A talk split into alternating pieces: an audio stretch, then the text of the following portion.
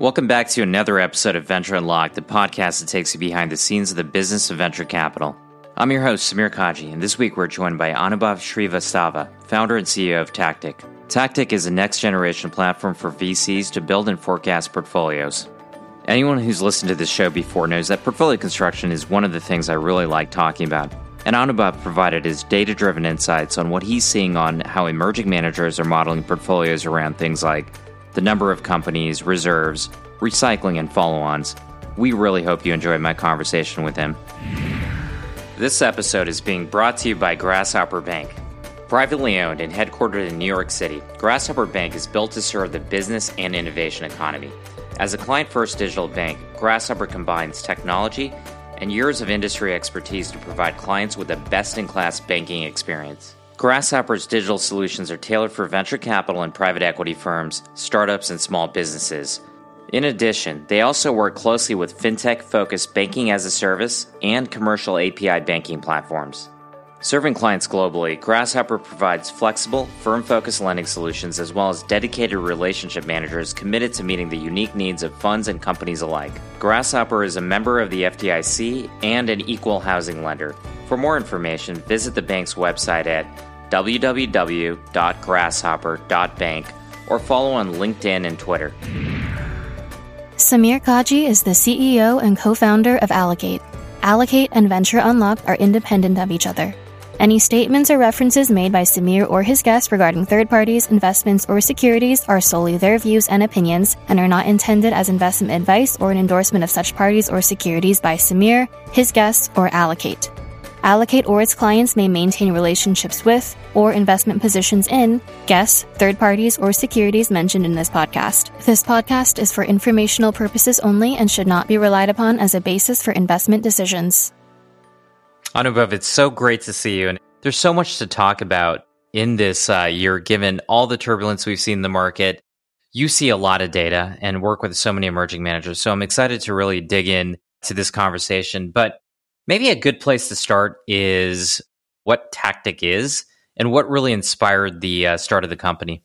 Thank you. Yeah, I'm a big fan of the podcast and everything you do, Samir. So thank you so much for having me. Tactyc is the first forecasting and planning software for VCs.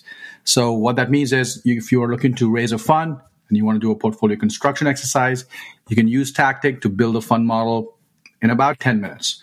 Saves you weeks worth of time. It's a market tested model that you can then share with your LPs. That's just a start though. After you build a fund model and Tactyc, you can upload your actual portfolio investments you can do your standard portfolio management, but now there's a layer of forecasting on top of it. So we will help you think through reserve analysis, probabilistic investment outcomes. What does your TVPI look like, not just to date, but what it might look like 12 months from now, 36 months from now? What we're really doing is we're disrupting um, the traditional portfolio management space. Funny enough, you know, VCs invest in the forefront of pretty much every technology out there. But if you look at the VC tech stack on its own, it's incredibly archaic. It hasn't changed in about two decades. And I would say traditional portfolio management tools are, for lack of a better term, mostly bean counting. You know, they're just tracking what we've done. And I think LPs are demanding a lot more. And sure we'll talk about this. They're demanding a lot more data driven methodologies. And that's what we're enabling GPs to do. In terms of my own experience, I, um, you know, I'm a Wharton MBA, worked on Wall Street for a few years, uh, worked at a VC myself in LA for five years. All of that to say, I probably spend more time than is healthy for anyone to spend in Excel and in spreadsheets. Um, and so this was a pain point I saw. And uh, we had first released Tactyc as a general financial modeling tool. But uh, the, the most popular use case ended up being venture portfolio construction. We just we just blew up. We had GPs reaching out to us saying, "How do we use your tool to do portfolio construction for my fund?" And that's what led us to actually pivot into building a tool specifically for GPs. We had, we did a study or a survey rather on Twitter a while back of what what stack people are using. And one thing that was a staple in everybody's stack was Excel. In fact, most of the portfolio management uh, and portfolio construction strategies that we've seen have all been done through like Google Sheets or Excel, and that's how people do it. Portfolio construction can be very dynamic and it changes. And every time you make an investment, your reserves. Tell us a little bit about some of the problems. You mentioned you were at a venture firm for five years, presumably using one of those rudimentary, archaic ways of doing portfolio construction. What did you see as the major pain point? And why is portfolio construction in your mind so important to do through a tool like this? There's a lot to unpack there. So, uh, yes, I did portfolio construction in Excel, like pretty much every GP before me. And there's nothing inherently wrong with that approach. I just want to be very clear. It doesn't matter what tool you use. You can use Tactyc, you can use your Excel. At the end of the day, it's a process that's more important um, than the tool you use. What I've realized is portfolio construction models were viewed as one, a necessary evil, like, oh, I just got to get through this because I have to show my LPs this. Um, and then two, once your fund is launched and you've actually started deploying, that Excel model would never see the light of day again. It was just a, this theoretical exercise that people would just put away. We started working with some incredibly data driven managers. Um, and we saw that that's not how they viewed the world. That's not how they used the construction process. So one, they would invest a lot of time stress testing their construction model. So just the, the process of building a model was much more rigorous. And then two, the construction model actually tied back in with active portfolio management. So one year after your fund is launched, they would actually look back at the construction model and you know see okay how are we tracking to our reserves? How are we tracking to our tvpi how are we tracking on pacing? And if not like has the market evolved? Are we are we over investing under under investing and that actually creates this powerful feedback loop where they would then start changing their strategy in response to what the market was saying. And they would rebuild their construction plan again. So construction was not just this static one off activity, it was this constantly evolving process that would actually carry through the life cycle of the fund. We were incredibly impressed by the returns of these managers and the way they were, they had this data driven workflow, but they had a team of people doing this this is not possible or this is you know not practical for most emerging managers to be doing that because you don't have an army of associates running around doing this stuff. So we actually crystallized this exact workflow into Tactyc.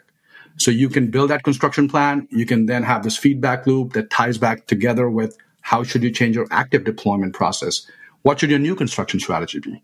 And that's what we've crystallized into the software. So every gp can be empowered since you mentioned the uh, empowerment of GPs, I want to shift to maybe the other side of the table and look at the limited partners. Things have obviously changed so much over the last year and a half, really stemming back to November of 2021 when we start, started to see the first signs of the macro picture having some level of dislocation. And today we're in a world where raising a fund is exponentially harder than it's been a long time especially if you're a fund one and fund two. Since you sit in the intersection of LPs and GPs, with the information, the empowerment that you're giving GPs, I'm curious if you've seen any change in the LP behavior as it relates to the type of information they're asking for especially when it comes to things like portfolio construction? We get we get feedback from LPs in a variety of ways. I just want to say up front. First of all, we hear it from the GPs themselves. They come back to us saying, "Hey, my LP is asking for uh, this analysis or this question. How do I answer that with Tactyc?"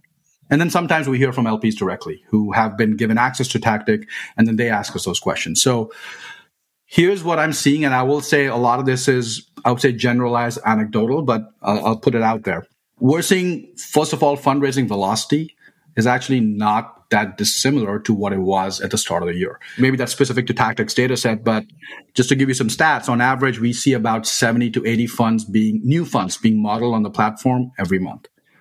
That number is actually still the same. If anything, it's actually even slightly higher. But the distribution of that is very different. So if you are a first time emerging manager, in January, you might have been thinking about raising maybe, you were contemplating maybe raising $100 million, $70 million. You are no longer doing that. Now that number has been downsized to, let's say, 40 million, 50 million. And those GPs are resigned to the fact that we're going to be raising for the next couple of years. We're going to try and see through this downturn. On, on the flip side, on the, if you're an established manager who's on fund two or three and has a reasonable TVPI, if you have a DPI, that's great. But I mean, we're you know that's still that's still some ways away. But if you if you have a reasonable TVPI, you're having an easier time raising funds. So you know, 83% of LP capital this year has gone to 7% of managers. That's a scary statistic. And so where is that capital going? It's going towards where there is an established track record, where we we can we can back this because they've done this before. We don't want to increase our risk profile. So we're actually seeing a reasonable strength and resiliency when it comes to sort of the established manager on their 200 million, 300 million dollar fund. But it's the it's the emerging manager that's really where I think the bottom has completely fallen off. And I think there's actually more pain to come on that point. So that's where we see I would say it's sort of an interesting story, but there are two different stories that are happening in the market, I think. You're hitting on this general shift of investors moving to a risk off posture, and that's across all asset categories within VC. That's resulted in fewer allocations, smaller allocations, and then maybe an inclination toward backing more established managers versus emerging funds, which of course we think, and I think, think you would agree with me, that emerging managers are a critical part of the early stage funding ecosystem. With all the GPs that you've worked with, have there been any commonalities of the GPs that have been successful raising this climate? And this is again a very general anecdotal stat, but I've seen multi sector GPs fare better than single sector specific. And that's, I think, maybe coming down from the LPs as well. So if you if you're focused if you're focused on a single sector, if that ended up being crypto or blockchain, that's obviously an edge case. But even if you're focused just on, let's say, health tech or just fintech, even those GPs are having a tougher time as opposed to more generalist, diversified GPs. So I think there's a sector play here as well. LPs are looking to diversify which sectors their assets are invested in. Secondly, I think what these LPs are looking for is, is clarity of execution. And, and by that, I mean, the GP needs to be very clear in terms of what that fund strategy is around reserves, around check sizes. And let me unpack that a little bit. Just in general, when it comes to emerging managers, they fit in sort of two buckets. There's either funds that have less than 15% reserves or funds that have, I would say, 50, 55% reserves. Those are the two diametrically opposite spokes that you see when it comes to reserve strategies. If you are a less than $50 million fund, you usually fall into that first bucket. If you're a greater than $50 million, let's say $100 million fund, you kind of tend to fall in the second bucket. Eventually, they're both solving for the same thing, which is a critical point of about 35 to 55 deals. That seems to be the point. That seems to be the ideal portfolio size people are solving for. And that's this obviously eventually cascades down into your check sizes. So sub $50 million funds are looking to invest 500K checks into pre-seed or seed companies. They're trying to get to a 5% watermark of ownership. A $100 million fund is usually looking to get to a 10%, sometimes maybe even 15% ownerships. All of that to say, GPs need to be very clear in which path they're, doing. So we've seen some GPs kind of muddy the waters a little bit. Hey, we're going to be at 35% reserve with about, you know, a 30% portfolio company, check sizes somewhere in the middle. They tend to sort of struggle because then LPs, I think, struggle with where, where in the risk profile do I put you at? So we're seeing very that LPs are demanding sort of clarity of thought in terms of what your strategy looks like around reserves, around check sizes. So then you can, you know, you can execute based on that. Because many of your managers, I would assume the, the bulk of the managers, especially the emerging or, or the entry point is somewhere in the seed spectrum, pre-seed, seed, post-seed. Many of them may be modeling something different than what they did earlier this year in terms of valuation. Now, Series B, C, and D, we've seen Cooley's report just came out. You saw massive devaluation those rounds. Series A, same thing, maybe not to a, maybe to a lesser extent than the, the late stage. Seed, it seems like it really depends. We're still seeing some rounds done at a $25 million note, right? Or a $25 million post money safe. And then you're, you're seeing some that are done in the single digits, depending on, you know, the background of the entrepreneur, the company, the location of the company. What are you seeing trend line wise in terms of how people are modeling their portfolios in terms of initial valuation at the pre seed level today versus maybe 10 months ago? So one we're seeing actually, funny enough, uh, in, initial valuation is one thing, but the other thing we're seeing is liquidation preferences coming back into play. So I think we're seeing more term sheets going out with liq prefs, even even at the seed stage, and that may be a counter to the valuation. So valuations are definitely coming down. We're definitely seeing in terms of modeling about 15 to 20 percent discounts Again, this is highly sector specific. Um, we've seen blockchain and crypto on our portfolios sometimes marked down by 60, 80% uh, in terms of valuations for what they're seeing, uh, what they expect to be the next 12 months to look like. Uh, but in general, I would say it's about a 15 to 20% decrease in valuation. And with liq prefs coming into play, I think they're looking to offset that, that valuation risk with a little bit of downside protection. Let's talk about that in a, for for a second. So when you say liquidation preferences, not just the one X, you're talking about a multiple liquidation preference above a one X. Yeah, we're just starting to see that. I mean, I've had more funds. As a funny thing, I've had more funds ask me about how to deal with liquidation preferences and Tactyc in the last month than the last 11 months combined. And people are asking not just for 1x, but 2x liq, liq pref. So we're starting to see a lot more of that. Uh, if I had to guess, I think that's going to be even more in the next quarter. You know, at the early stages, companies in general shouldn't take more than a 1x. I'd rather take a lower safe or a lower valuation. Yeah, I'm with you. I completely agree with you. Yeah. What else are you seeing, I guess, from a trend line standpoint, from a reserves? Because the markets have changed, now it's not as easy to go from seed to Series A, Series A to Series B. Oftentimes, in these situations, you have companies that are going to have to hit more milestones to get to the next level of capital. Has there been any changes in terms of either the check sizing or what people are factoring in terms of dilution for companies given the changed environment? couple of things that we're seeing. First of all, eh, so in Tactyc, you can actually put a graduation rate on every single deal. So you you can say what's your, what's my conviction level that I believe this company is going to go on to the next round. And over time, you can actually come back and change that conviction level based on the company's performance or based on the market. Across the board, conviction levels or these graduation rates have also fallen down by about 20%. So folks are saying that my companies are going to have a harder time raising that next round. If they were to raise the next round, the round size is probably going to have to be smaller. So that's obviously something you would expect. The other thing we're starting to see is partial exits. So folks are already starting if you've had some DPI uh, or some reasonable TVPI, I should say, folks are starting to already put into place mechanisms to do a partial exit to realize convert some of that RVPI into DPI.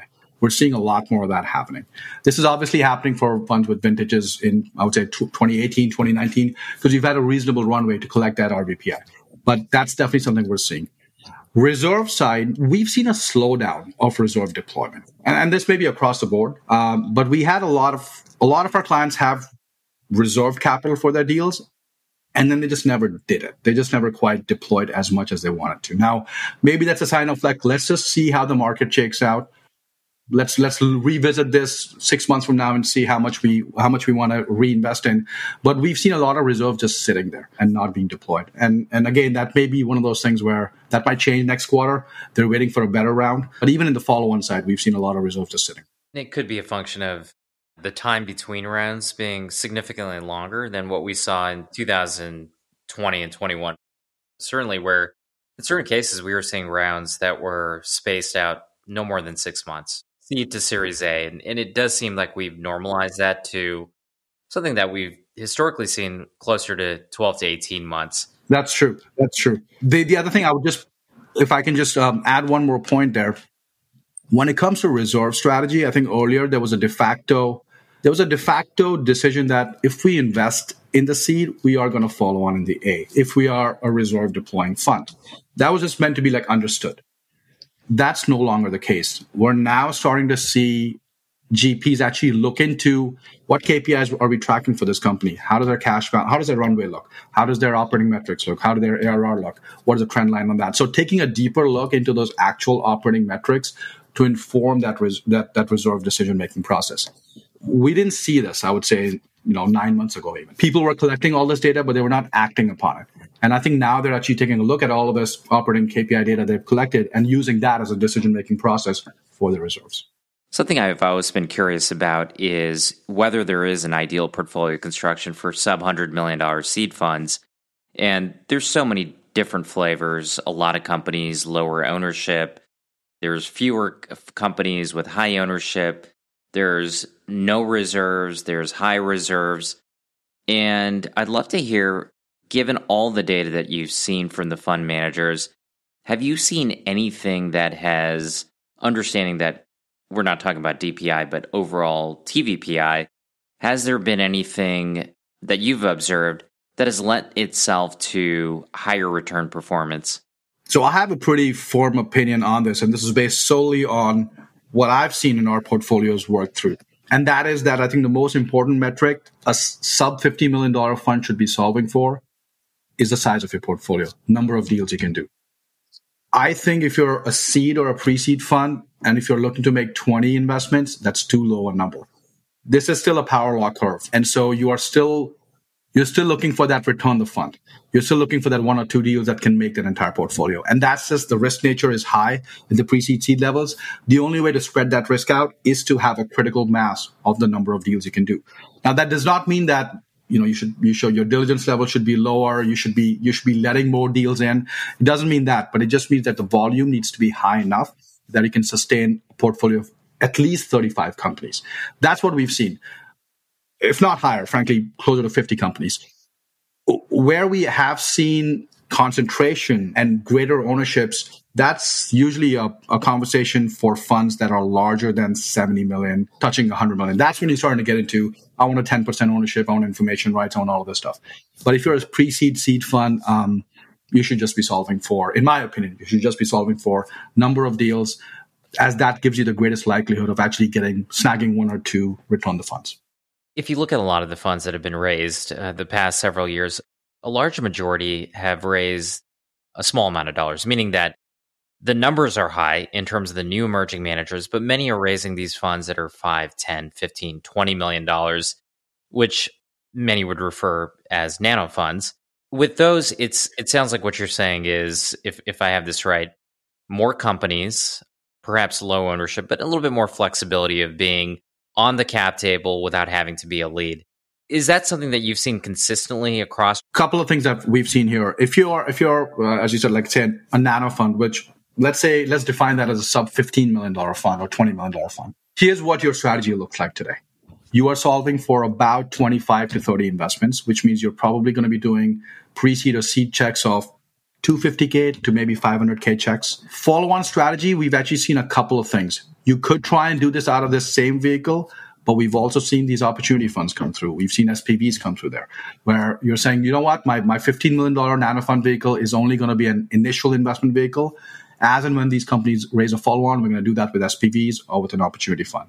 And that may be a separate conversation, but we've seen this very commonly. And I think that works well. It, it especially works well if your LP classes are similar. So then you can, you can provide a, a comprehensive view across both those vehicles.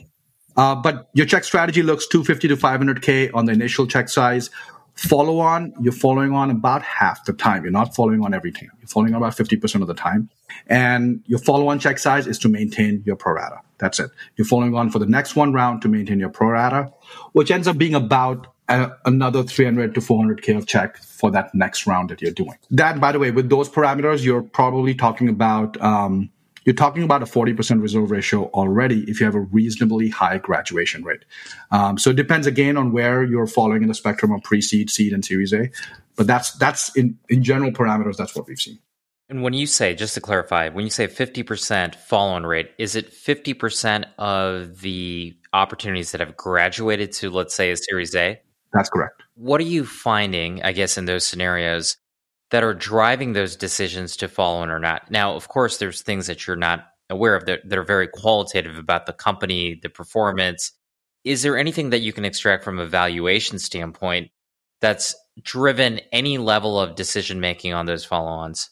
Great question. And and this is something we've worked really hard to to quantify this decision making process. So going back to what I was talking earlier, when we looked at those really successful managers and how they were doing this, First of all, they were taking emotions out of the equation when it comes to the follow on reserve sizing. So, follow on decision making is one of those things where we've seen a lot of um, a lot of non-quantitative factors come into play. Hey, we really like this founder. We really like the team that they're doing. We love this space, so let's just go along with it.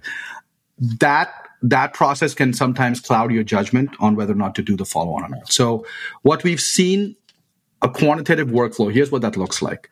One, when that decision point comes, you kind of do another thesis. You do another diligence. Is this company still on track? Is our original thesis intact?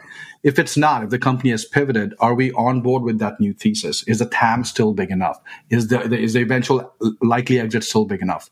So they still compute what an eventual exit looks like with in relation to the new TAM.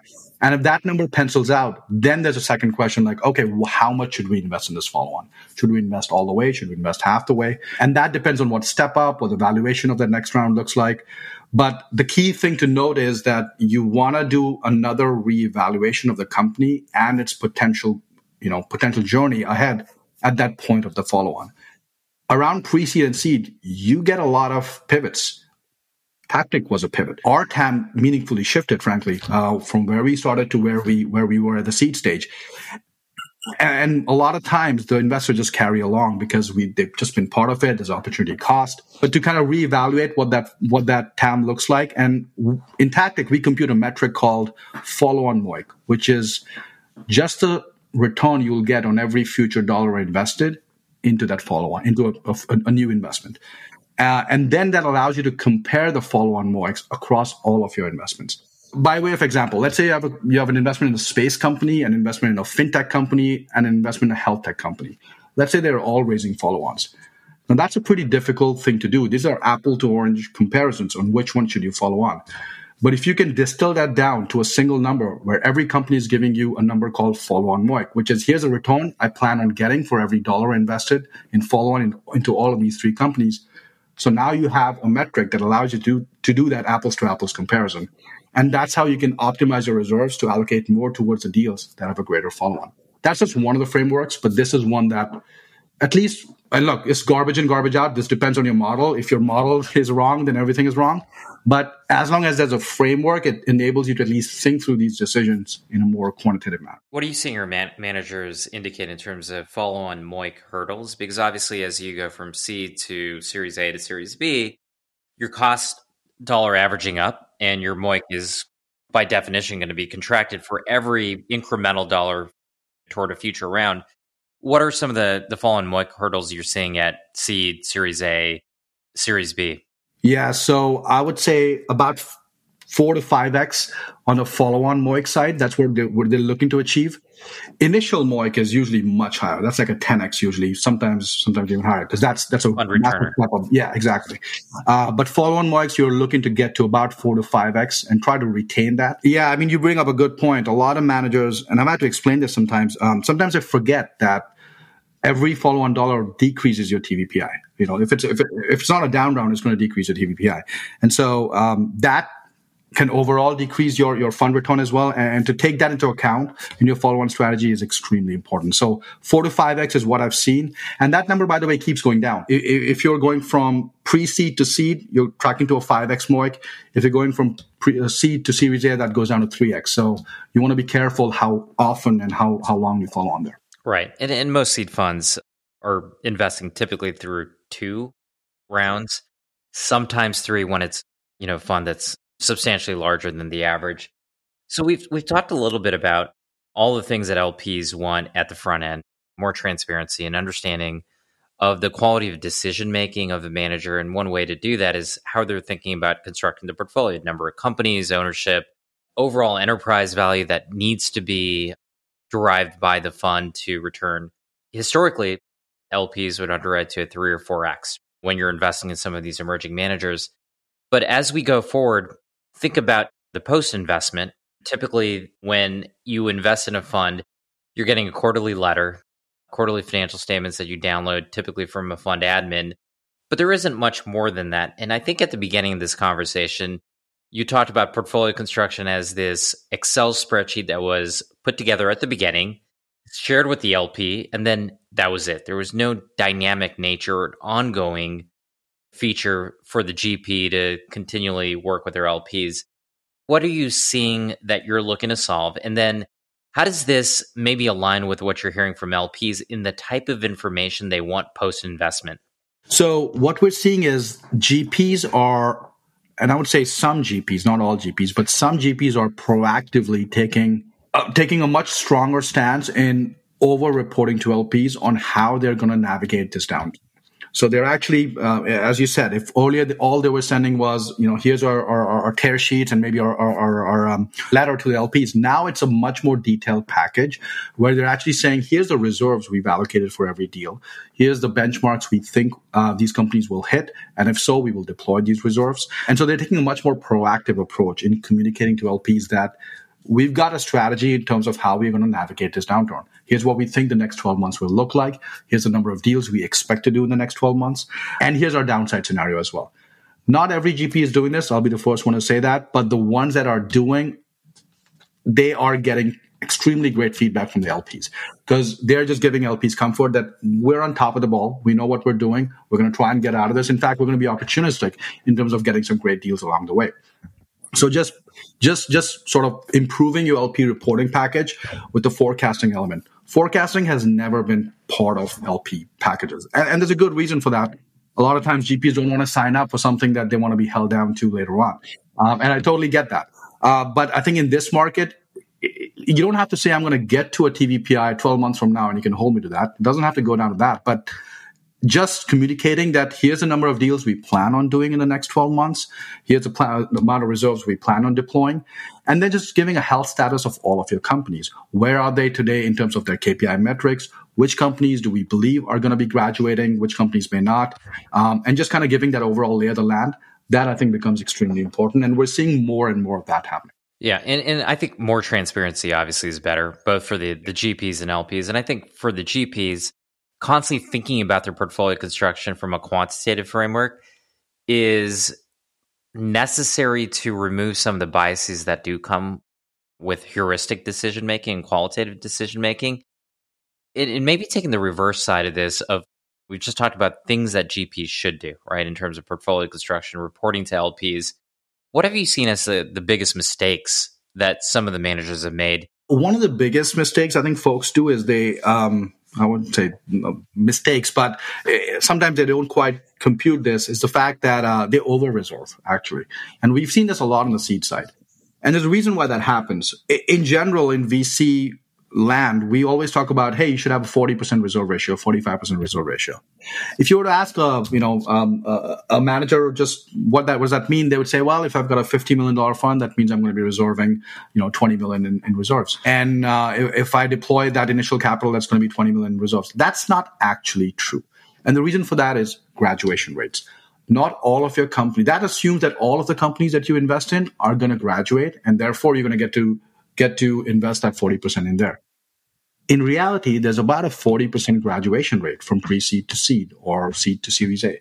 So you're actually going to be investing 20%, 40% times that follow on reserve that you're doing.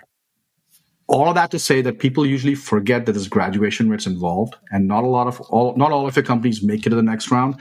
And you might need a far lower number of reserves than you initially set out to the way we solve for this is obviously when you're making an investment, you actually probability weight your reserves as well. So you say, okay, well, I assume this company is going to graduate with a 60% probability. So if I'm earmarking a million dollar for the next round, I'm actually going to reserve 600K for it. And that's the way to kind of do it. Uh, but that's a very common mistake we've seen. I would say the other thing is people are usually solving for we're going to be great stock pickers, so we're going to build a portfolio of about 20 companies, and then sort of coming in with that, with that, with that bias. In fact, that's a very common thread where sometimes in portfolio construction, it's difficult to know what is an input and what's an output. So I've had funds who, you know, tell me that, look, I'm solving for this. I want a 3x TVPI or a 3.5x TVPI with a 30%, 30 portfolio company. I want to invest 500K for my check size and uh, I want a 40% reserve ratio. And sometimes my answer to that is, I don't know if that's possible because you've just given me answers to questions that, you know, should be they, they, you've given me inputs that really should be outputs. And so having clarity of thought of what goes into a construction model and what comes out is very important. And the best practice and the best recommendations I give to people is that try to have as few constraints as possible. Be as open minded as you can in terms of what's actually the driver. Uh, what can be moved, including your committed capital, including your fund size. Maybe that itself is a variable. But try and solve for your 40, 45 company portfolios because that's the that's the number of portfolio your team can support. Try and solve for your, your the benchmark ownership that you're looking to get into, check sizes, and then build up from there into what your reserves look like, how big of fund you need. Another area that I think presents a lot of challenges for seed stage emerging managers is how do you get a fund to 100% invested into companies, maybe even higher, given that, you know, if I raise a $20 million fund and charge 2%, management fees, 4 million of the fund will be toward management fees, not even counting other third party expenses related to the administration of that fund. And with the long nature of seed stage companies and the hold periods, along with the fact that most seed stage funds are investing only at the seed and Series A, so most of the fund gets deployed in the first two to three years. What are you seeing people do, and what's just the normal way people are reconciling this challenge? Yes, absolutely, and that's a great another great example of a common pitfall we've seen in, in sort of construction models. So just as a data point, what we see typically is um, a 20 to 25% recycling provision on top of your committed capital. So LPA usually has a provision that says, you know, we can invest up to 125% of the fund, which is a 25% recycling provision. Now, when you're modeling this stuff out, it's sometimes, depending on the timing that you're assuming for your exits, it may not be always possible for you to use up that full provision. And a lot of times managers forget that. So when they're coming up with that investable capital calculation, they're over allocating, they're overestimating how much capital they actually have because exits are not going to occur in time. Hmm. Something we've solved for in Tactyc by, by actually taking into account the timing. But the other thing in recycling that's a very common mis- misconception is, and I blame the language here, it, it, there's two types of recycling, right? There's exit recycling and then there's management fee recycling. And management fee recycling is, is a very misunderstood term because people the first uh, a lot of managers have sometimes been confused by the fact that they think oh i'm not going to get my fees instead the fees is, is you know is going to be going back into new investments that's not technically true because you're still recycling from the same exit proceeds. It's just the amount you're recycling is capped by the fees that you've earned to date. But at the end of the day you're still collecting your fees. You're just kind of uh, delaying where the recycling is occurring. So understanding what the difference between a management fee recycling and an exit proceed recycling, I think that's pretty important. Of course, you should consult your your your counsel for that, uh, but that's a common area where we've seen people sometimes falter. Maybe you can give an example of that. So again, going back to twenty million dollar fund, my annual management. Let's just say I'm straight two percent, so four hundred thousand dollars a year.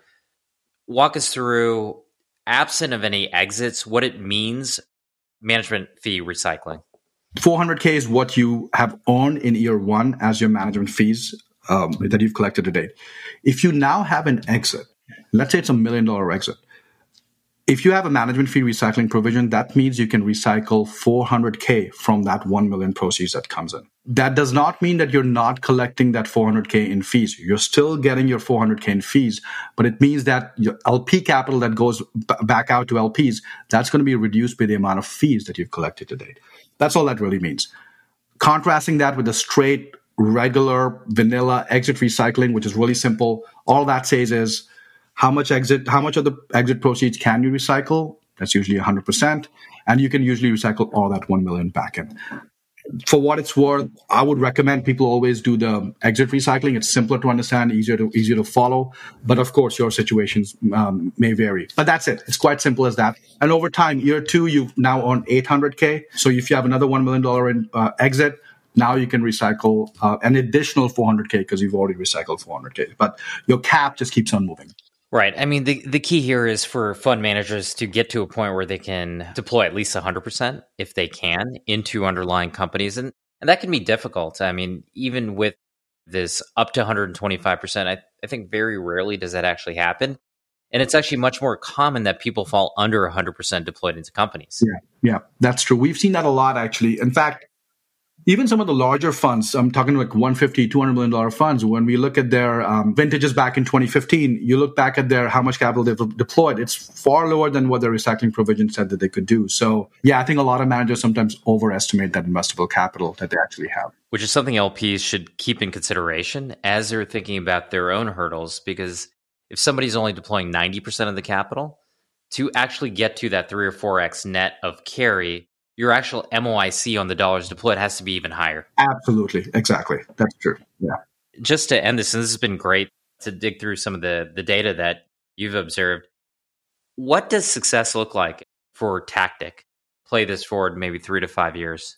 Well, we want to one, empower every manager, small or large, emerging or established, to be able to deploy these data driven workflows at their fund.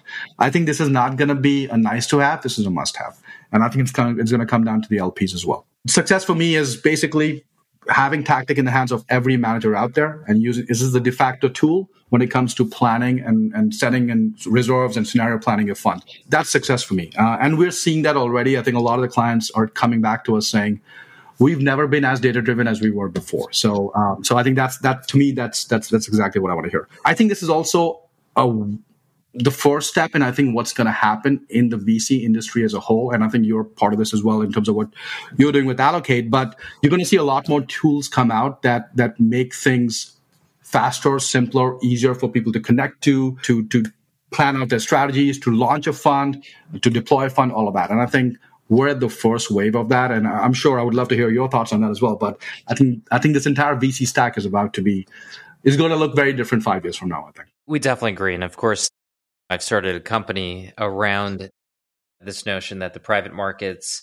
have been far too archaic in the way they've operated relative to the public markets, and that its tooling, its inclusiveness, it is visibility and transparency will really factor into this next generation of growth within the industry. And we're excited to see, you know, folks like yourself creating easier on ramps for GPs to be smarter and more thoughtful in, in creating their funds which therefore not only help entrepreneurs but obviously help all the LPs that invest. So really appreciate the uh, the time. Congrats on the success thus far in the partnership, and uh, excited to see what you can build in the future. Thank you so much, Samir. Thanks so much for having me, and um, and yeah, great chat. Thanks so much for listening to another episode of Venture Unlocked. We really hope you enjoyed our conversation with Anubhav. To learn more about him or Tactyc, be sure to go to ventureunlocked.substack.com for detailed notes on the show, as well as my ongoing commentary about the world of venture capital. Venture Unlocked is also available on iTunes or Spotify for download. And while you're there, please leave us a rating and a review as it really helps us out. And don't forget to hit the subscribe button in order to get each and every Venture Unlocked episode as soon as it's released.